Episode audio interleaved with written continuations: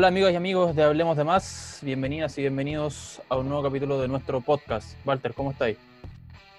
Hola Mati, bien, estoy contento, estoy eh, feliz hoy día, creo que, que- que puede ser un muy buen capítulo. eh, así que cuéntame un poco, ¿cómo estás tú eh, y qué se nos viene para hoy día? Eh, bien, o sea, preocupado por el escenario mundial. Eh, pienso que, bueno, hablaremos quizá un poquito de eso con, con nuestro invitado. Y triste porque hoy día me acordé de algo, de mi niñez. ¿De, de qué te acordaste, Mati? Cuando yo era chico, mi papá me quería enseñar a tocar guitarra y nunca pude aprender. No tenía dedos para la guitarra, no. Nada, cero, yo tampoco. Sabéis que no he podido, en toda mi vida he intentado y no, no, no lo logro. Los dedos de básquet tiesos total. Yo creo que el, el invitado que tenemos hoy día no tuvo ese problema. Y ¿Quién te cuento un que poquito que él. Él es santiaguino e hincha de Colo Colo. Ahí te tiro dos datos. También sé que es músico de sangre. Es un Ah, eximio guitarrista en estilos como el rock, el jazz, el folclore chileno, entre otros. Integrante de la banda Los Tres entre 1988 y 2014 y líder de su grupo de jazz Ángel Parra Trío activo desde 1989. Ángel Parra, gracias por aceptar la invitación a conversar en Hablemos de Más. Buenas, buenas. Un honor estar con ustedes, muchachos, en este espacio nuevo, diferente, que nos eh, convoca para entretenernos un rato y para jugar un poco con esto del, del estado en que estamos viviendo de forma un poco apocalíptica, pero eh, interesante a la vez. Bueno, muchas gracias Ángel por, por, por aceptar nuestra invitación. Quería preguntarte primero cómo estás, cómo has llevado estos meses ya de, de pandemia, cómo ves todo lo que, lo, que, lo que ha pasado, cómo ha sido para ti. Mira, ha sido una experiencia que en realidad a fin de febrero no la veía venir, no, nadie la, la- tenía muy asumida.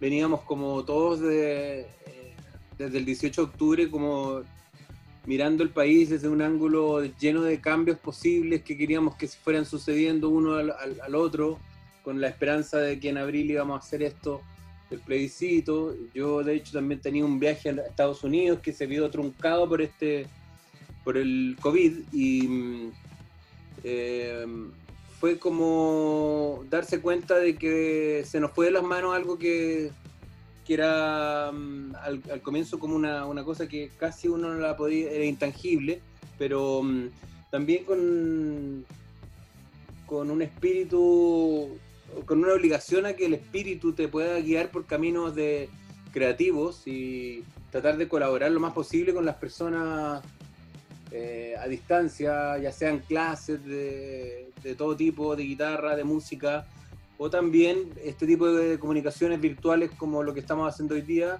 me hacen como ver las cosas un poquito más positivas, pero el día a día se hace extraño y se va construyendo porque hay días muy, muy, muy bizarros y en que la energía está muy baja también. Hay un ir y venir de, de emociones, yo creo, en, en cada uno de nosotros y nosotras.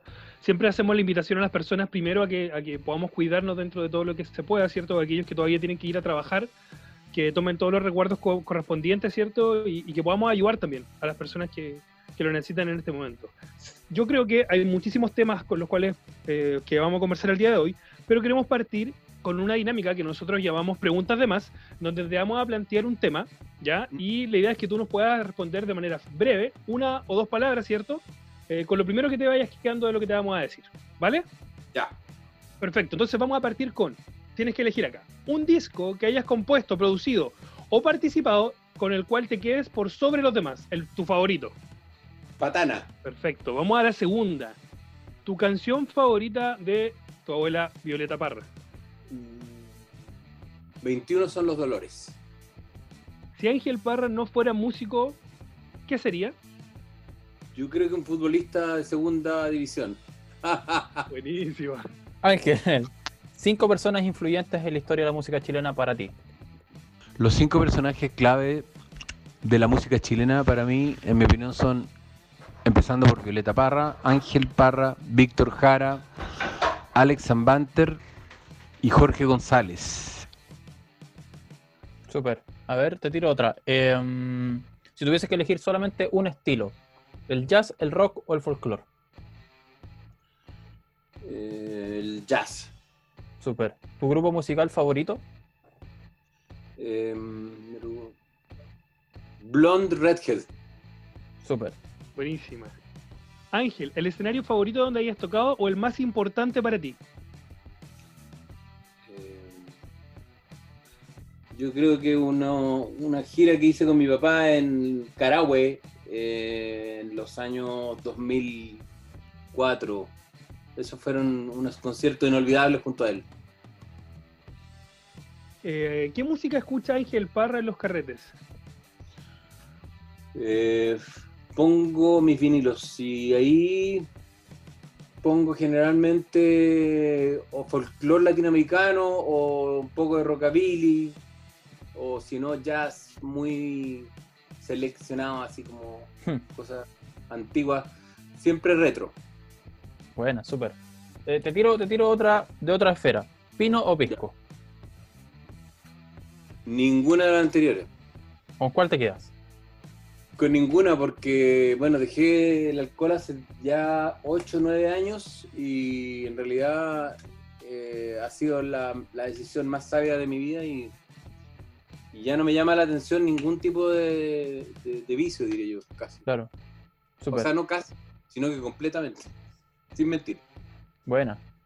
Eso, eso es interesante. Te- te- mira, te pongo un escenario hipotético. Te invitan a tocar, digamos, a una actividad de la Universidad de Concepción, porque como nosotros estudiamos ahí, y te piden Sí. una canción. ¿Con cuál tú tocas así, calada, que te convence absolutamente? Em, Revolution. Súper. Buenísima. Ángel Parra, ¿cine o teatro? Cine, yo diría, sí. ¿Y cuál es tu película favorita? Mm, me gustan mucho los western, me gusta el cine en general, pero el bueno, el malo y el feo por la música, me gustan los héroes de, de- de esa época y de Sergio Leone, soy un fan absoluto y también Hitchcock. Si tuvieras que recomendar un libro, ¿cuál sería? Eh, cualquiera de las novelas eh, de Heredia, de Ramón Díaz Eterovich, eh, novelas policiales chilenas. Ángel, nueva constitución, ¿apruebo o rechazo? Apruebo. ¿Convención constituyente o convención mixta? Eh, convención constituyente. Lo primero que harás cuando termine la cuarentena. Eh, ir a abrazar a mi familia que no puedo ver actualmente. Y Ángel Parra en un concepto es Mm, en un concepto, eh, un obrero de la guitarra me defino. Súper, buenísima. Esta fue nuestra primera sección. Pero ahora yo te quiero llevar a un tema en específico y es que tú mencionabas que eh, si, tu- si tuvieses que nombrar cinco músicos influyentes, de seguro, de seguro saldrían Mm. muchos nombres de tu familia. Y en ese mismo sentido, quería comen- que, que nos com- comentaras un poquito cómo es la vida en una familia con mucha tradición musical como los Parra y que de ahí podamos ir, ir tocando algunos otros temas. Eh, es una, una experiencia única haber eh, nacido en una familia con tanta relación con la música y con el arte en realidad y entender eh, desde qué ángulo todas estas personas abordaron el arte. Porque a diferencia de otras personas que han dedicado su vida al arte, en la familia Parra es la experiencia familiar eh, y popular que tiene relación con el folclore y con las tradiciones la que hace que la familia se nutra de esta disciplina art- artística, llamémosla así. Eh, por lo tanto, como que cuando empecé a darme cuenta de que mi papá era famoso, y eso fue en realidad cuando yo ya salimos al exilio en, en México, que estuvimos viendo tres años después del golpe, eh, empecé a entender muchas cosas. En realidad la empecé a entender antes, ¿ah? la empecé a entender cuando ya supe de la detención de mi padre y cuando tuvimos que irnos de, de Chile, como que empecé a, a- a entender más esto de las canciones y, y, mm, de dónde venían esas canciones y luego eh, caché que mi papá era hijo de Violeta Parra y ahí empecé a, como a desenrollar todo este gigantesco familión que, mm, que, que tiene tantos personajes tan diversos que tienen relación con la literatura, con la música, con la poesía, con la pintura y bueno, no es, la única parte, eh, no, es el único apellido que llevo, por lo tanto hay otras partes de mi familia como el apellido Orrego y el apellido, Cereceda, que va antes que el Parra porque eso es un uso artístico. Yo, yo casi jugándole copié a mi papá cuando era chico, dije, ah, mi papá es Ángel Parra, que chora la firma que hace. Y como que empecé a, cuando empecé a tocar, como que dije, ya yo también me voy a llamar Ángel Parra, pero realmente lo hice como jugando. Nunca tuvo un fin ni marquetero ni nada por el estilo, era como una especie de entretención. Y, y, la familia Cereceda, una familia muy también muy especial porque, bueno, eh, Luis Cereceda era, estuvo casado con Violeta casi 10 años, pero Violeta, bueno, se terminó separando porque no quería ser la, persona que tenía que cuidar de un, en, los años 50, la, la, realidad es que las mujeres estaban al servicio de los hombres, era muy diferente el mundo y Violeta tenía tantas cosas por hacer que terminó diciéndole que él se iba, que ella se iba a ir de la casa. Entonces, pero si bien era un hombre a la antigua, era una persona súper especial y de ahí pude conocer después, cuando volvimos a Chile, a más personas del mundo Cereceda, el hermano de mi abuelo, el tío Juan Cereceda, que trabajó en la construcción del, de la Fundación Violeta Parra, la primera que hubo ahí en la calle Carmen, que actualmente está la sede, una de las casas del Partido Comunista, la sede del Partido Comunista, que ahora lo tiene arrendado en todo caso. Eh, descubrí que las familias Cereceda también había gente muy linda y muy especial, no tan relacionada con el arte, pero con una una calidad humana especial. Y por otro lado, los Orrego, que son eh, gente que más relacionada con la medicina. Mi abuelo era médico, pero que era gente de izquierda y que mm, tuvo mucho gente que tuvo bastante dinero. Mis abuelos era mi, abuela era Marta Marta Mate Larraín. Mm. Entonces son dos apellidos fuertes de la, como la aristocracia que se casó con Héctor Orrego Puelma, que era mi abuelo, y mm, curiosamente dentro de la familia Mate, aunque la gente le cueste creer, hay una parte que es de gente que es totalmente de izquierda. Entonces, porque actualmente todos sabemos que son empresarios que son de derecha y así que las ovejas negras de la familia se podrían haber eh, denominado esta parte de la familia. Mi abuela, eh, Marta Mate Larraín, y que se casó con, con, con Héctor Orrego Puelma. Pero la relación con la familia Parra, bueno, después con, los eh, acontecimientos del año 73, impidieron que nos pudiéramos comunicar fluidamente con el tío Roberto, el tío Lalo, el tío Nicanor, qué sé yo. Entonces, al regreso del exilio, bueno, mi papá no podía entrar a Chile, mi papá se separaron, y ahí pude como recién empezar a, a entender quién era mi familia, quiénes eran los Parra, qué sé yo, y sentí como toda una, una, una cuestión de piel muy especial. Primero que nada porque me di cuenta del que había algo asociado a la bohemia, a la vida nocturna, al canto. Y bueno, mucho más tarde empecé a tratar de entender eh, temas relacionados con la Violeta, porque cuando supe, yo creo, mucho después que Violeta se había suicidado, mi papá era un tema un poco que lo tenía medio tabú, medio, medio no, no era muy ávido a conversar de él, y mi papá siempre fue así en realidad, porque también cuando él estuvo detenido y todo eso, me contó solamente cosas como positivas de su detención en Chacabuco y todo eso, entonces bastante enigmática la relación con la familia. Y bueno, nunca fuimos, algunos periodistas nos preguntaban, nos han preguntado muchas veces si la familia se junta como a tomar claro. asado, claro. Y la verdad es que no. Lo que yo siento que es que en la zona donde viven ustedes, por ahí cerca Ñuble, en la provincia de Ñuble, que se llama ahora, donde hay una concentración de, de energías astrales que hacen que Gonzalo Rojas, Violeta Parra, Marta Colvin y un grupo muy selecto de artistas muy importantes para este país eh, hayan surgido. Entonces, igual es fuerte ver que esas cosas se dieron en ciertos territorios de Chile y que por ahí cerca estuvieron los mapuches aguantando a los españoles. Entonces, son hartas cosas que se juntan, así que mm, es una responsabilidad siempre y más que nada me siento muy orgulloso. Yo y mi hermana de no haber abusado nunca de la obra de mi abuela ni, la, ni, ni de la de mi padre para hacer mi propia carrera, sino que yo estuve en los tres y estuve en aquel Parratrío y recién ahora en los últimos años yo me grabé este disco de las últimas composiciones de Violeta Parra y estoy todos los días como en- entendiendo mejor su obra, pero nunca ha sido necesario para mí decir que soy el nieto de Violeta Parra y, y sí- y eso me siento como orgulloso. Tanto yo Claro. como mi hermana hemos hecho carrera dentro del rock y del jazz y la música popular. Claro, súper. Y bueno, hay algunos temas por ahí que tú mencionaste y que nosotros queríamos conversar contigo. Yo te quería plantear al tiro dos preguntas. ¿Cómo fue eh, o cómo te marcó a ti este, esta vida en el exilio en México, según entiendo? Pero, y ahí nosotros tenemos una confusión también por un paso en Francia, ¿no? O, o- o ahí nos Sí. estamos equivocando. ¿Sí? ¿Y tu ¿Qué inicio? Sí, por Francia fue después porque, bueno, mira, mi- nos fuimos a vivir a México y en México mis padres estaban en una situación de relación muy compleja que estaba llegando a su fin y ahí en ese, en ese momento hasta, estuvimos a punto de irnos a vivir a Francia.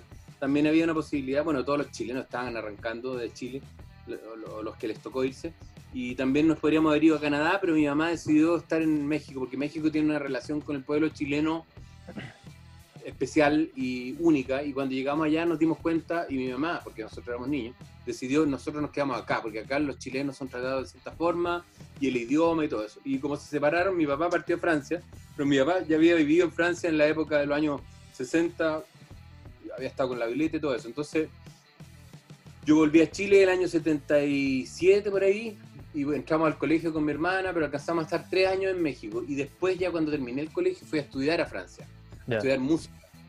Y ahí estuve como dos años y medio estudiando música y, y bueno, esa fue, la oportunidad de encontrarme con, con- con aprender ese idioma, con la cultura francesa que formó parte, que forma parte importante también de mi, de mi manera de ver la música, el jazz y todo eso, así que esa es más o menos la historia. Súper. Eh, has mencionado ya a tu hermana, Javiera, y, y- y, mm, nosotros investigamos por ahí, estuvimos revisando algunas cositas y encontramos a este grupo que se llama Silueta, ¿no? Sí. El inicio, ¿no? Tuyo ahí en la música. ¿Nos podrías comentar un poco cómo fue eso? ¿Cómo fue este despertar tuyo? Porque entendemos que fue ya tú eras súper, súper joven y, y además que tocar entre hermanos, entre hermanas, igual es- me imagino que tú, tuvo algún eh, tinte especial para ti, ¿no?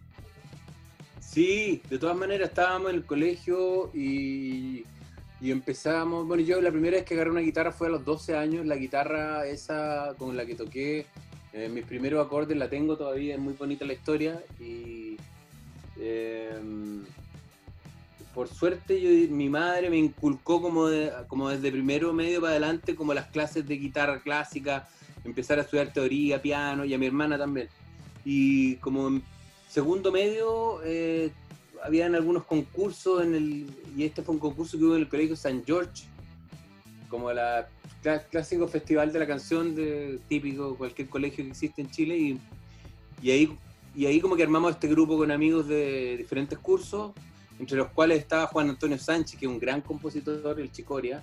Chicoria es un guitarrista eximio y un gran compositor.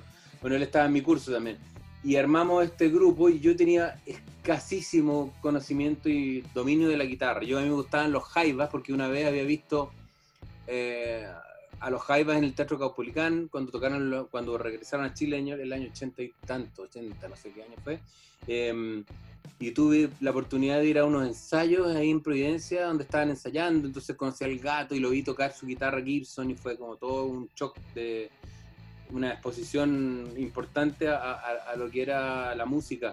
Entonces, de ahí en adelante como que el gato al Quintas fue como mi guitar hero, se podría decir de cierta forma, y, y el grupo estaba un poco inspirado en eso, era como folclore mezclado con, con, con canciones que, que, bueno, eh, la canción que ganó es una canción que compuse yo, lo que es muy curioso porque yo también canto, pero no, no soy muy dado al canto tampoco, y en esa época yo cantaba mucho más, y bueno, y esa canción se llama Canción de Amor, eh, y, y ganamos, creo que se llama Canción de Amor, no me acuerdo bien, pero la tengo incluso por aquí en, un- en una cinta reel, eh, porque la grabamos con unos amigos que son- eran músicos profesionales también en esa época. Y bueno, el grupo se llamaba Silueta, teníamos un repertorio súper chico, pero éramos gente que, que no sabía casi tocar los instrumentos y sonábamos horrendo. Sonábamos muy mal. Eso sí me acuerdo. Oye, interesante también, eh, como nos planteas un poquito de eso, eh, parte todo desde, desde la enseñanza media, cuando cierto tu madre te dice, ya, vamos a empezar con las clases y todo, ¿cómo era ese Ángel Parra estudiante? ¿Cómo era ordenado, medio desordenado? ¿Cuándo empezaste a agarrar la guitarra y dijiste, ya, sabéis que esto me gusta en serio? Eh, ¿Cómo fue el retorno a Chile también? Cuéntanos un poco de, de aquello. Yo creo que el inicio fue más bien yo tuve una relación con el folclore por un profesor que era profesor de educación física y además él no hacía música. Y él fue el que nos enseñó eh, a todos los que teníamos alguna condición a los rasgueos de todo el país, como que la, típica, lo del trote nortino, cómo se tocaba la cueca, cómo se nos enseñó folclore de una manera bastante didáctica. Y él también tenía la gracia de haber sido parte de un grupo musical de mi papá antes del golpe de Estado, se llama, se llama Pedro Aceituno.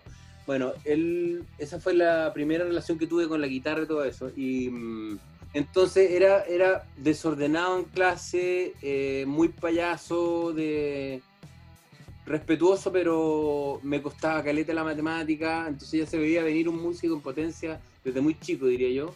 Eh, mis profesores fueron muy buena persona conmigo y me ayudaron mucho.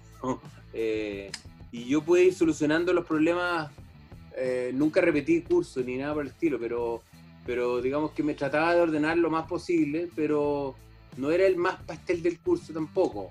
Pero sí mis profesores de música siempre me, me hacían ver que tenía condiciones y la, la verdad que con mi hermana grabamos un long play que todavía existe y que está en el Cedalerse, que son canciones infantiles que no me acuerdo el nombre en este momento, pero el Jaime de Aguirre, que es un eh, tipo que dirigió TVN durante muchos años, él son historias que se juntan, porque eh, cuando nosotros nos fuimos de Chile, él arrendó la peña de los Parras y ahí puso un estudio de grabación que se llamó Filmocentro. Filmocentro, bueno, fue mítico porque duró muchos años y él también es productor musical y músico, es toda la cuestión. Entonces, eh, con mi hermana ya muy chicos, como a los 10 años, 8 años, ya estábamos grabando canciones en estudio, entonces una relación con la música cercana. Em, y después ya en la enseñanza media, bueno, eh, como te decía, tenía harto apoyo de los profesores, me querían harto porque, porque me destacaba mucho en la música en el colegio y yo diría que recién en segundo medio, o sea, cuando ya tenía 15 por ahí, como que yo entendí que realmente era muy flojo, había sido muy flojo con, con el piano, con la teoría, con el solfeo, y ahí yo decidí que quería estudiar música, y ahí me puse muy serio con la cosa, o sea, empecé a estudiar teoría solfeo en la escuela moderna, guitarra clásica, y mi mayor aspiración en esa época era entrar a la Universidad Católica a estudiar guitarra clásica, pero no fui admitido por, porque no tocaba suficiente guitarra clásica. Y eso fue un pequeño trauma que tuve, pero lo superé.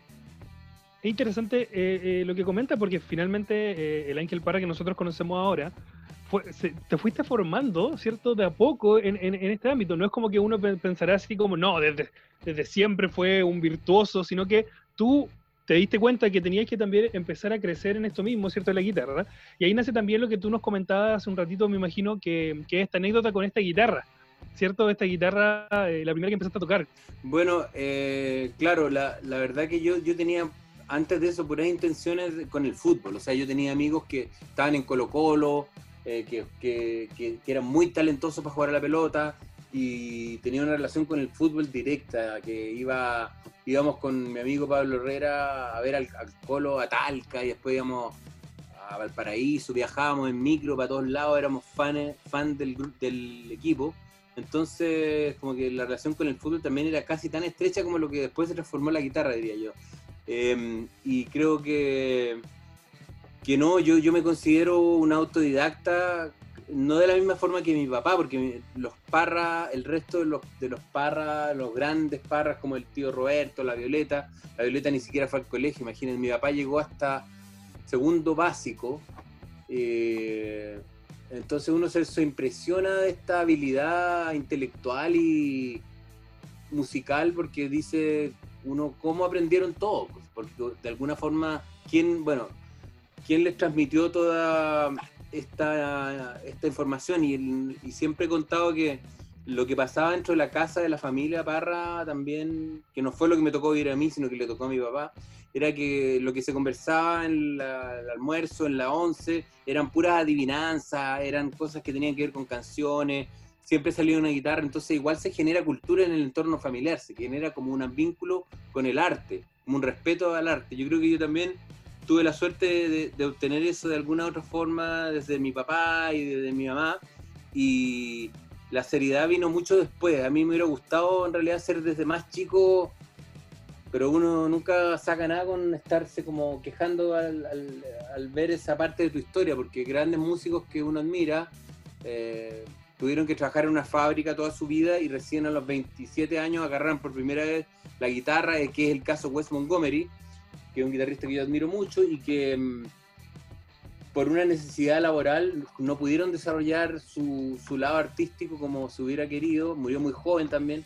Entonces uno se considera afortunado, o sea, los grandes músicos también, hay otros que tuvieron la suerte de estudiar en todas las mejores escuelas, desde que muy, desde muy chico ir, ir al conservatorio, ponte tú, Valentín Trujillo, su mamá, él nos contaba siempre que nunca pudo jugar la pelota, ni tenía, eh, podía ir a las fiestas, ni nada, y por eso es el pianista que es hoy en día, porque la mamá lo llevaba de la mano para allá y para acá, y todos los días tenía que estudiar, bueno, y también hay gente que no tiene un poco infancia, y eso también es un poco injusto con los niños, pero a veces se da el caso de que o los, esas personas se transforman en grandes músicos y también puede generar un rechazo absoluto de parte de esa persona y se transforme en, en otro profesional o generarse también un trauma a raíz de que la competitividad que hay en la música es alta también.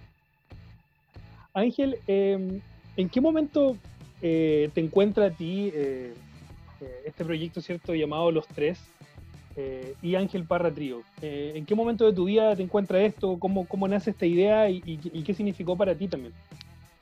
Bueno, yo antes de viajar a estudiar a, Francia, eh, mi primo Pedro Green, que es un gran músico chileno, que fue uno de mis mentores, es uno de mis mentores, como dicen los gringos, eh, porque me llevó, me empujó también hacia la música. eh, una persona muy importante en mi vida. Él me- me- como que me hizo sentir que yo tenía condiciones en la música y, y antes de viajar a, a Francia, eh, yo ya había armado Ángel Parra Trío, tenía un poco las influencias de, como la música del tío Roberto y un poco de rock, una, mezcla media rara, pero después de eso, eh, es que es, harto tiempo de historia, entonces eh, eh, la historia del trío viene de antes de mi viaje a Francia y yo ya le puse Ángel Parra Trío y tocaba con Pablo Lecaro y Pedro Green. Después me fui a estudiar a Francia y estuve dos años, bueno, y ahí aprendí música, millones de cosas y todo. Y cuando yo volví, empecé inmediatamente también a tocar con Ángel Parra Trío. eh, y ahí conocí por casualidad en, un, en el estreno de La Negra Esther. eh, mi hermana me dijo, oye, hay un cabro que es súper talentoso, que ya estaba pololeando con la Javiera, eh, y que quiere conocerte y eso, y ahí fui a ver La Negra Esther y estaba el Álvaro tocando, y el Álvaro me dijo, oye, tengo dos amigos que tocan súper bien jazz. Entonces, como yo tocaba jazz, eh, tenéis que conocerlos porque te va a gustar. Uno toca con trabajo, que será el Titae, y otro toca batería. Entonces, ahí conocí la casa del Álvaro también en la calle Romero, eh, donde vivía el Titae en ese momento, claro, y el Pancho también pasaba por ahí, pero Pancho tenía una, un departamento también.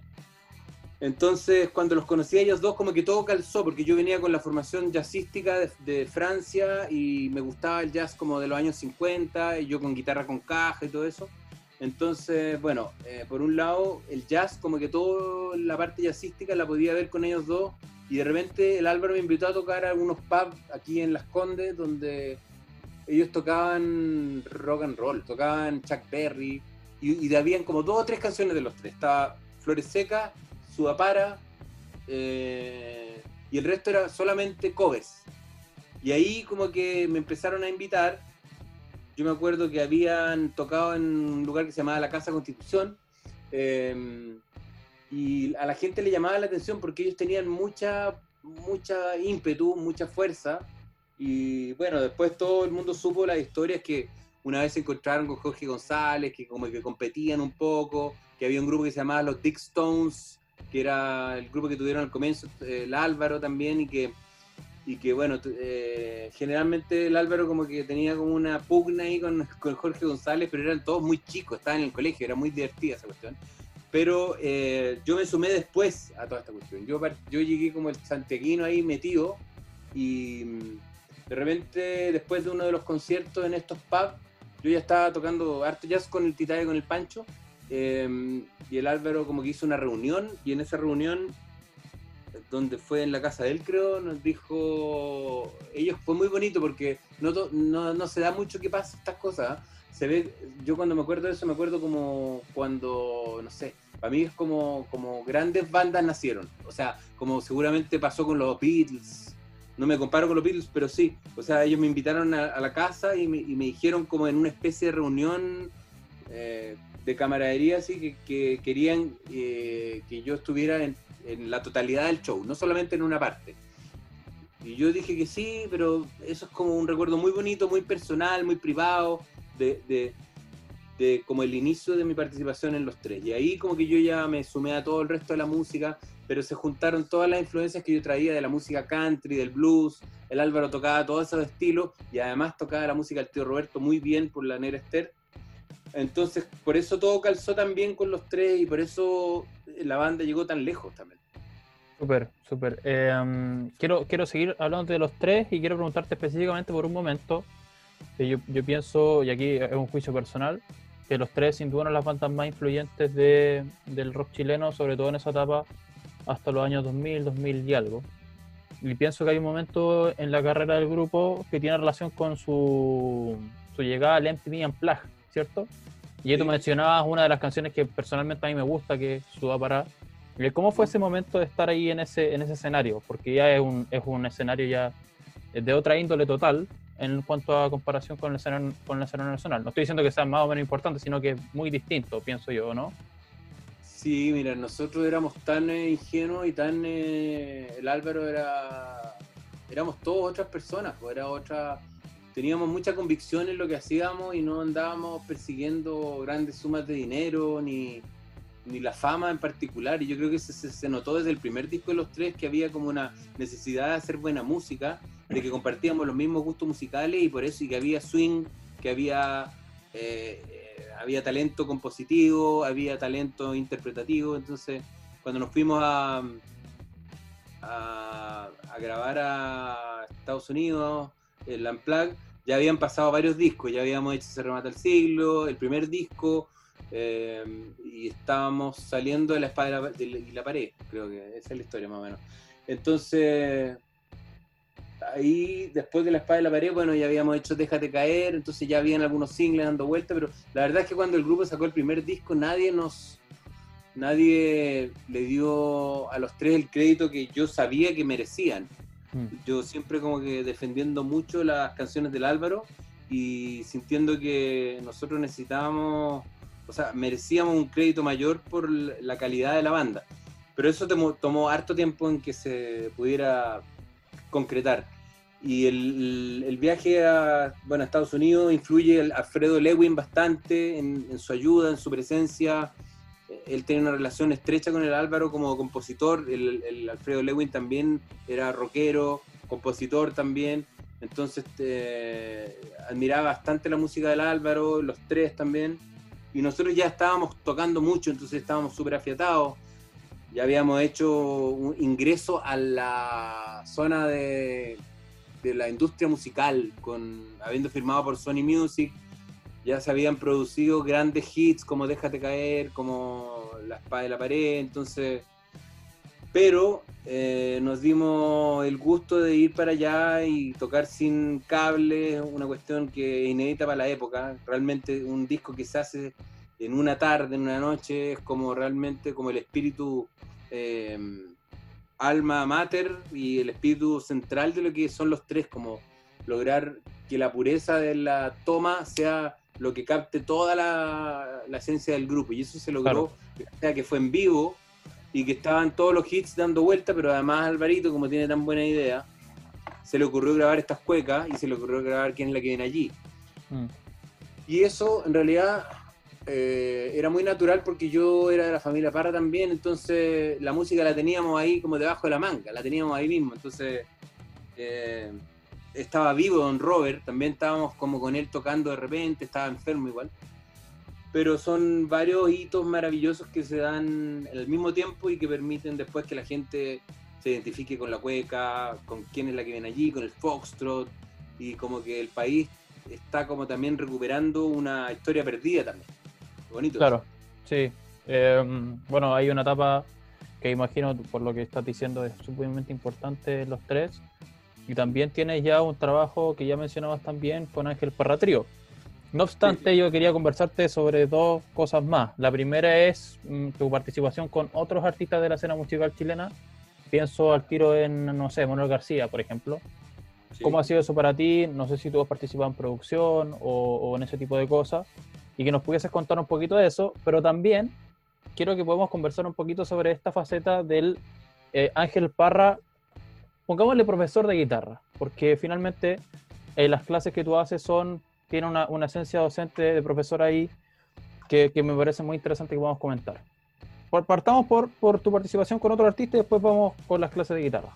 Sí, mira, con, con varios artistas, en realidad mi salida de los tres tuvo, eh, no tuvo relación con, con- con- la, con la participación como productor y como compositor de la mitad de las canciones, la totalidad de las canciones de ese disco de Manuel las hicimos juntos en realidad.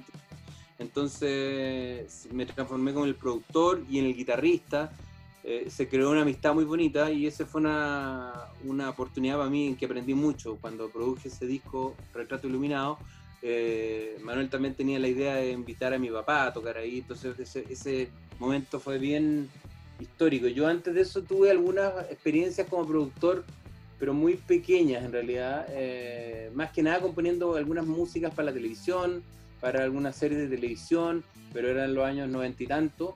Eh, pero trabajé con, produje un tema de la Rue Morgue y después, bueno, también tuve un, un, un recuerdo no tan eh, grato de haber tenido que producir, o sea, igual fue una experiencia en que aprendí, pero tú produje un disco de Catabono, que fue una cosa rarísima. Catabono, ¿tú sabes quién fue? Vos? Catabono, busca el googlear. fue una de las que salió de uno, del primer reality chileno donde, donde viene Álvaro Valero. Ah, ya. Esa experiencia fue rarísima, pero a mí me contrataron. Sí, ¿Y cómo fue eso, por favor? A ver, cuéntanos. Fue, mira, la verdad es que cuando nos separamos con los tres, todos quedamos plop. El Titá y yo quedamos. Eh, no podíamos creer que se había terminado este, que venía un receso. Y bueno, primero que nada tomamos la decisión de, de con uh, juntos hacernos cargo de eh, que con Ángel Parra Trío eh, íbamos a salir adelante. Y eso fue muy bonito también porque incluimos a Julián Peña en voz y, y grabamos el disco La Hora Feliz, que es un disco súper conocido en todo el país que la gente adora y que dentro de poco está en Spotify. Bueno. Eh, donde está No puedo quitar mis ojos de ti y hay mucha música muy buena en ese disco. Entonces, como que tomamos una misión de trabajo, lo, lo entendimos bien, así que vamos a seguir para adelante. Y ahí en ese momento, la gente del sello Warner, donde estábamos nosotros, eh, salió este artista y yo acepté porque también está al lado de cómo uno se gana la vida en la música y fue como un trabajo para mí. Yo ahí grabé instrumentos, eh, produje y con una materia prima de canciones que eran, bueno, eran canciones de una ganadora de reality, no eran malas tampoco, pero tampoco fueron hit y ella tampoco su objetivo era hacer carrera como propiamente tal, después se fue a vivir a otro país. Pero Ponte tú hubiera sido, no era lo mismo en realidad, pero Ponte tú si hubiera sido una Denise Rosenthal, también lo hubiera hecho, hubiera sido Javier Amena, lo hubiera hecho feliz de la vida. Creo que siempre también he estado abierto a trabajar y a colaborar mucho con artistas. Eso me, ha, me, es como una característica mía de como poder ser bien flexible con las personas que toco, toco harto de estilos musicales, no me estoy cerrando a hacer cosas con nadie, siempre, bueno, en estos tiempos con mayor razón eh, me llegan personas que me quieren para grabar con ellos, de personas que conozco y otras que no conozco, pero yo diría que eso, que que mi participación con Manuel García fue un disco importante también en ese periodo, periodo duró como 3, 4 años después de la salida del grupo Los Tres. ¿Y la segunda pregunta? Súper. Eh, la segunda es, ¿cómo empieza esta idea de tú empezar a hacer la guitarra? Porque ya tienes hartos videos en YouTube. Yo, y decía al principio, yo no sé nada de guitarra, pero, pero veo los videos y son entretenidos. Me imagino que para alguien que está aprendiendo sumamente didáctico. ¿Y cómo fue esa idea de poder empezar ahí como profe de guitarra? Mira, la verdad que yo siempre le digo a mis alumnos que eh, nunca me consideré un genio de la guitarra, ni un virtuoso, ni mucho menos, y eso me ha servido toda la vida para ponerme como una... saber cuáles son mis limitaciones. Eh, creo que le hace bien a cualquier persona, porque en realidad la vida está llena de costalazos, de fallas, de, intentos fallidos, y, y, la carrera de un músico es súper difícil. Entonces, como que creo que desde muy chico supe que me podía ganar la vida grabando como músico de sesión, produciendo artistas, acompañando cantantes, eh, haciendo clases y como que les transmito eso a mis alumnos también, que, que, entiendan la música como muchas posibilidades al mismo tiempo. Hoy en día uno puede ser productor, eh, ingeniero, intérprete y todo esto se puede hacer al mismo tiempo gracias a la tecnología hoy en día de una forma muy fluida. Entonces, creo que la parte de mía como docente partió desde el día que yo volví de Francia de estudiar. Empecé a hacer clase inmediatamente porque yo fui visto como una especie de eh, eminencia del jazz cuando regresé de Francia, muy joven, tenía una pinta increíble también y los hmm. jóvenes decían, oye, este momento toca increíble, toca jazz, toca todo. Y bueno, muchos jóvenes en esa época me acercaron a pedirme clases. Y hoy en día recibo mucho cariño de parte de esos alumnos, que ahora ya están viejos también, tan grandes, tienen cuarenta y tantos años, que les hice clase y, y, la verdad es que como que uno siente la alegría de haber dejado un legado en la música y en la guitarra chilena hasta cierto punto. No es que me sienta que soy un consagrado ni mucho menos, pero todos los discos de los tres tienen hitos grandes, como el solo de la Un amor violento, el solo de Hoja de Té, el solo de La espada de la pared. Son muchas, las guitarras como que marcaron el sonido del grupo Los Tres y los discos con Ángel Parratrío tampoco lo hicieron nada mal en el sentido de aportar al jazz chileno algo diferente, una influencia folclórica media humorística, media alegre, media ligada a la picardía del músico canchero chileno también. Entonces, bueno, todas esas cosas me hacen ser como una persona feliz en el sentido más amplio de la palabra, eh, como músico, como docente, como compositor, y eso se fue, se fue gestando. La primera vez que hacía clase no eran lo mismo que son lo que son ahora, y el año 2000 y tanto, un amigo me propuso hacer este DVD de clases de guitarra, que es el que todo el mundo conoce, y que lo subieron a YouTube hace mucho tiempo. Y ahí como que yo habíamos terminado con los tres, entonces dije ya, el solo de Barrio del Sol, esa weá le gusta a todo el mundo. Entonces le pongamos esta weá. Lo escribí, lo transcribí, lo saqué y dije yo voy a mostrar estas cuestiones. Y ahí traje con un amigo que se llama Cristian Echeverría, que me que filmó todo súper profesionalmente, lo grabó muy bien y también hay diagramas digitales que son las primeras, los primeros computadores, no los primeros, pero realmente son muy básicos, pero la gente, hay mucha gente que aprendió con ese DVD, entonces también hay harto cariño de la gente hacia mí por, por esa contribución que fue ese DVD de clases de guitarra. Qué bueno, Ángel. Oye, eh, queríamos eh, hablar ahora un poquito de otras cosas. Eh, me gustaría saber cuáles son, Ángel, tus pasatiempos, las cosas que te gusta hacer a lo mejor fuera de la música, otros gustos artísticos, tus gustos culinarios, no sé, algo diferente, ¿no? Bueno, mucho deporte, o sea, el, deporte siempre una parte muy fundamental de mi bienestar y creo que sin él eh, estaría difícil la existencia. Hoy en día siempre tuve muchas ganas de, jugar a la pelota y, y, después, bueno, el deporte es fundamental en mi vida. Por una época fue el yoga también.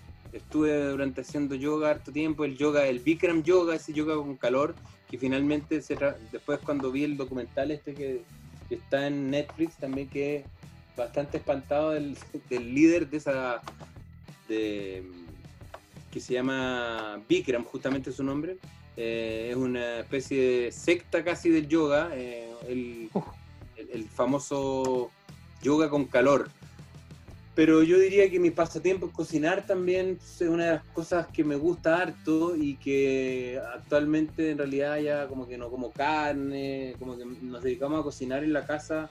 Bueno, ya mis hijas ya no viven acá, pero ahora con el bicho, con el COVID, hay una que volvió, la que tiene 24 años, la otra no vive acá. Y mm, tengo una de 24 y otra de 28. Y mm, cocinamos puras cosas no comemos gluten, tenemos una vida súper sana, entonces hay harto tiempo dedicado a, alimentarse con lo mejor, la mejor comida y con el no veganismo, pero comemos Cuidarse. realmente pescado, nos cuidamos harto. Y mm, yo diría que no, no, no, la lectura no es gran importancia mía, yo diría que cuando tengo tiempo libre, que no es mucho, porque estoy siempre trabajando para para la tele o para haciendo características de programas de radio y eso me quita horas de horas, semanas metido en eso. Eh, mi, mi, pasatiempo es tener mi guitarra acústica y poder tocar guitarra clásica y, y, estudiar cosas como muy avanzadas dentro de la armonía. Estoy como he tenido clases yo con algunos profesores norteamericanos que tomo clases por Skype. Yo iba a ir a ah. Estados Unidos justamente a tener unas clases con unos profesores unas clases magistrales como bien importantes que espero poder hacerlo en el futuro, pero como que no paro nunca de estudiar. Eso me alegra mucho porque creo que en la música y creo en cualquier actividad lo que están haciendo ustedes, si uno pierde la curiosidad por algo más, eh, quiere decir que estamos mal. Entonces creo que no, no se acaba nunca esa, esa colaboración y, el aprendizaje. Eso es fundamental. Oye Ángel, yo pienso que de repente la música y, la, y, la, y el del deporte tienen un, condimento similar que es la pasión. Y te quiero llevar al año 2014, el año en que compusiste la reversión del himno de Colo Colo. Y que a ver si podemos hablar un poquito de tu fanatismo por Colo Colo. Ya nos has contado varias cosas, pero comentemos específicamente ese momento y algunas otras cositas más de tu fanatismo, de tu pasión, de, de, tu, de este Ángel Parra hincha de Colo Colo. Bueno, el 2014 eh, me, me, contactó como una especie de gerente de negocios de Colo Colo y como que me dijo, pucha, el mejor músico de Chile, queremos tenerlo de todas maneras para hacer una reversión del himno de Colo Colo. Me tomó por sorpresa en realidad. Sabían que era colocolino. Aníbal Moza, que es uno de los prácticamente dueños del club, era un amigo no cercano, pero una persona conocida. Pero él no tuvo nada que ver con esa decisión, fue más bien esta persona que me contactó. Y mm, bueno, había como todo un plan de marketing, de hacer como una imagen de un Colo Colo moderno y todo esto. Y, mi pasión por Colo, por Colo Colo parte, como todos los niños, por la influencia de los padres. O sea, mm. mi papá en los años 70, cuando jugaba chamaco al D y cuando los partidos eran en blanco y negro, antes del golpe, tengo recuerdos desde haber visto los partidos. Y mi abuelo también era colocolino, entonces como que se hereda esa pasión y en realidad yo fui en la época de la selección cuando pasaron, cuando estaba eh, desde el Condor Roja hasta Elías Figueroa. Tuve el acceso a los camarines porque tenía un amigo que era amigo de mi papá en los años 70, que todavía está vivo, un, doctor muy, muy querido, que es Álvaro Reyes, mítico personaje del fútbol chileno, traumatólogo, y él me llevaba a los partidos en la época de la dictadura cuando volvimos de México, muy chico también Así que ahí hay anécdotas muy divertidas, como una vez que fui a, ver a la selección, que era esta selección que no tuvo mucho éxito en general, fue bastante dudosa la... Hmm. Eh, o sea, habían grandes futbolistas, pero bueno, estaba Luis Santibáñez de director técnico, eran otros tiempos, el fútbol chileno, hemos sufrido durante décadas el, problema de, hasta que pasó todo lo que pasó con esta generación de oro pero tengo una anécdota divertida de, una vez que me llevaron al camarín después de un partido, creo que creo que fue con Brasil.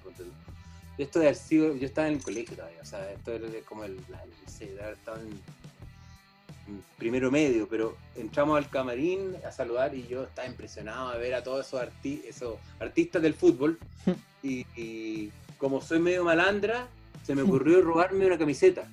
Me la metí dentro de la parca porque la dejaron ahí encima de la. Mira, eh, ¿de quién era? Cualquier niño la podría hacer, porque si tú la camiseta de Elías Figueroa y era esa, bueno. me, la metí, dentro de la parca, creyendo que nadie me iba a pillar y de repente me llega una patada en la raja de esas que duelen y, y te elevan con una especie de un metro y bueno, le, le- le contaron al que me habían visto toda la cuestión y me devolví la, la polera y me echaron del camarín. Fue muy vergonzoso, pero, pero es un recuerdo imborrable. Claro. Está Sí. buenísima. Sí. Oye, Ángel, ¿y algún otro deporte que te guste por ahí? Eh, me gusta el tenis y todo, soy amigo de Fernando González. Me gusta en general todos los deportes eh, bastante. Y después estuve haciendo CrossFit un tiempo, pero hasta que me lesioné del hombro. Ah. Y ahí me empezaron los problemas. Yo diría que en las clases de CrossFit me, me lesioné el tendón de la forma que me lo, me lo lesioné y me tuve que operar después del manguito rotador, etcétera. Ya pasaron tres años y recién estoy ahora disfrutando de, de- de- de nuevo de la guitarra como lo, lo hacía antes, porque fueron tres años súper difíciles de recuperar el, el hombro, es como algo que te toma toda la vida y requiere de mucha paciencia también, muchos ejercicios Claro. eh, semanales y kinesiólogos para toda la vida, etcétera. Ángel, quería preguntarte, eh, tú lo comentabas al principio de nuestro programa, eh, el Chile, ¿cierto? Que cambió quizás, o el Chile que, que marca un antes y un después del 18 de octubre del año 2019. Quería, eh, queríamos saber, ¿cierto? ¿Cuál es tu, visión de aquello, ¿no? ¿Cómo, lo viste tú? ¿Cómo, cómo lo ves ahora?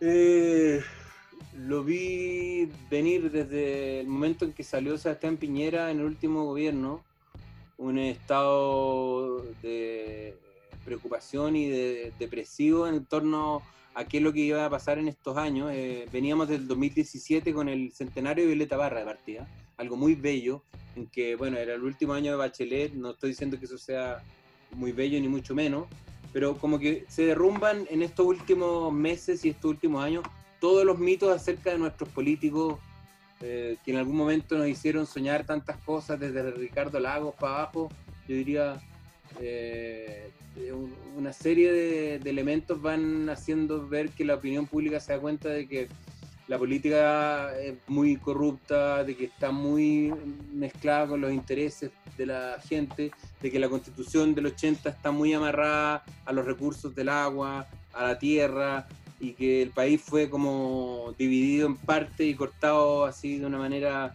eh, orden- organizado para que los poderosos se quedaran con lo que se quedaron.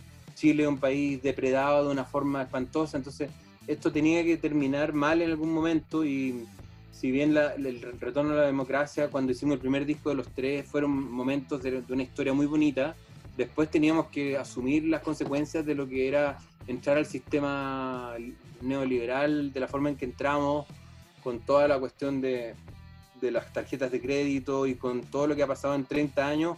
Es un país que está en llamas en cierta forma por los temas indígenas también, que durante los gobiernos de la concertación no se resolvieron, sino que empeoraron.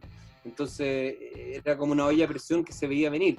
Y mm, creo que siempre uno piensa también que cuando hay un- una situación límite con los gobiernos, como que da la oportunidad para que, por un lado puede ser un lado artístico, como que los músicos van a hacer grandes canciones y que van, van a volver las personas a votar y todo eso, pero desgraciadamente en este caso nadie fue a votar, muy poca gente votó y- y salió Sebastián Piñera y después eh, tenía que despertar el pueblo de la forma que despertó.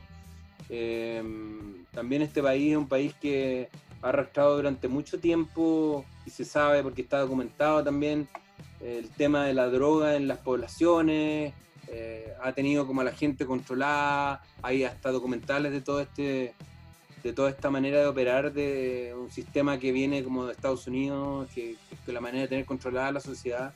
Y este mismo COVID que estamos hoy día viviendo también es como una herramienta que mantiene a la gente aterrada y encerrada en sus casas, porque hay que hacerlo, pero también le da la posibilidad a los gobernantes de tenernos cagados de susto y de, y de se están destapando todas estas cosas gracias a esto también, eh, sistemas de salud que están muy mal armados, eh, entonces yo creo que estamos tenemos la suerte de estar viviendo un momento increíble y yo ustedes que son jóvenes eh, espero que puedan ser testigos de algo muy positivo de aquí a cuando tengan mi edad o tengan 50, 60 años, que falta bastante. Quizás yo no lo voy a poder ver eso, pero todo lo que queremos para nuestros glaciares, para nuestro país, para que nuestros jóvenes puedan estudiar gratis, para que pasen cosas positivas, tal vez va a tomar mucho más tiempo del que creemos, pero de todas maneras estos años por lo que estamos pasando ahora eh, van a marcar un antes y un después. Eh, yo siento que lo que pasó aquí en este país en el golpe militar también eh, no se compara con lo que estamos viendo ahora, pero sí estamos en una coyuntura histórica que va a salir algo muy potente de acá, que no sé lo que va a ser porque todavía quedan dos años de este gobierno, así que bueno, era lo que tenía que pasar eh, y los jóvenes para variar, poniendo la cara, ustedes, eh, poniendo la fuerza, el ímpetu para salir adelante, nos ayudan como a nosotros que somos los viejos a, entender que los cambios son urgentes y que, no hay posibilidades de, seguir eh, pateando y chuteando a los temas nacionales que como te decía tienen que ver con el, con el agua, con los indígenas, con la justicia, con la salud, con la educación y con el arte también, que también son temas que están abandonados, postergados. Así que soy un defensor de lo que ha pasado eh, y de que cambie la constitución, por supuesto, como todos los chilenos, la mayoría de los chilenos. Súper. Sí, podríamos estar un, solo capítulo hablando de este tema, porque vaya que va para largo. Pero ya nos fue quedando un poquito programa y quería eh, invitarte a esta dinámica que te había comentado off the record, esta que, lo que le ponemos nosotros el nombre de Póngale tarjeta profe, y me gustaría comenzar con el siguiente nombre. Ángel. Bueno, la tarjeta verde es la buena, la tarjeta amarilla es la más o menos, y la roja es la mala. Primer nombre de esta sección, el gato al quinta. Tarjeta verde, sí. Tu hermana, Javiera Parra. Tarjeta verde. A Jorge González, ¿qué tarjeta le pones? Uy, tarjeta verde, todas las tarjetas positivas. ¿Y a Manuel García? También, totalmente. Tarjeta verde, se dan todos con tarjeta verde. Vamos entonces con Álvaro Enríquez. También, tarjeta verde, porque el tiempo ha hablado por sí solo y mm, el amor que, que sentimos nos transforma en hermanos eh, querámoslo o no, y la relación también con Pancho Molina, que se ha ido como activando en este último tiempo, también me hace sentir puras cosas positivas alrededor del grupo. Vamos a ver si ahora viene una tarjeta eh, verde para Sebastián Piñera. No, roja. ¿Y qué tarjeta le pones a Gabriel Boric? A Gabriel Boric le pongo tarjeta verde también por la dificultad que, enfrenta a diario en cuanto a que la gente también es clasista al pensar en él como un, eh, una persona que saca partido de, su condición de diputado. Creo bastante en el caballero Boric, sí. Super. Eh, Marcelo Pablo Bartichotto. Marcelo Pablo Bartichotto, tarjeta verde, me gusta mucho, sí. ¿Y el Feña González? Tarjeta verde, también.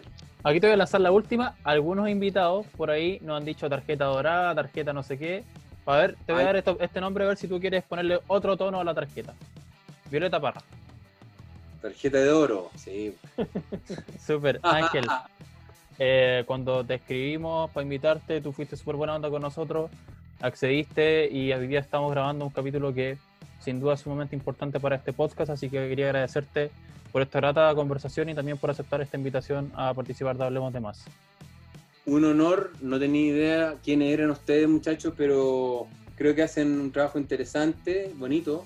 Qué bueno que lo suban a Spotify y los podcasts son el futuro mismo de la, de la comunicación, así que sigan adelante porque se va a transformar esto en algo que va seguramente a transformarse en una especie de una carrera que ustedes pueden desarrollar, así que los felicito por el trabajo y, y obviamente hay que estar eh, atento a lo que sigan haciendo ustedes. Pues yo voy a estar ahí escuchando sus eh, entrevistas. Gracias. Eh, muchas gracias Ángel, cierto, por, por haber aceptado nuestra invitación y dejamos a todas las personas invitadas e invitados que nos puedan seguir en nuestra cuenta de Instagram arroba hablemos.demás y en Spotify también donde vamos subiendo capítulos casi toda la semana. Así que mm, nos escuchamos.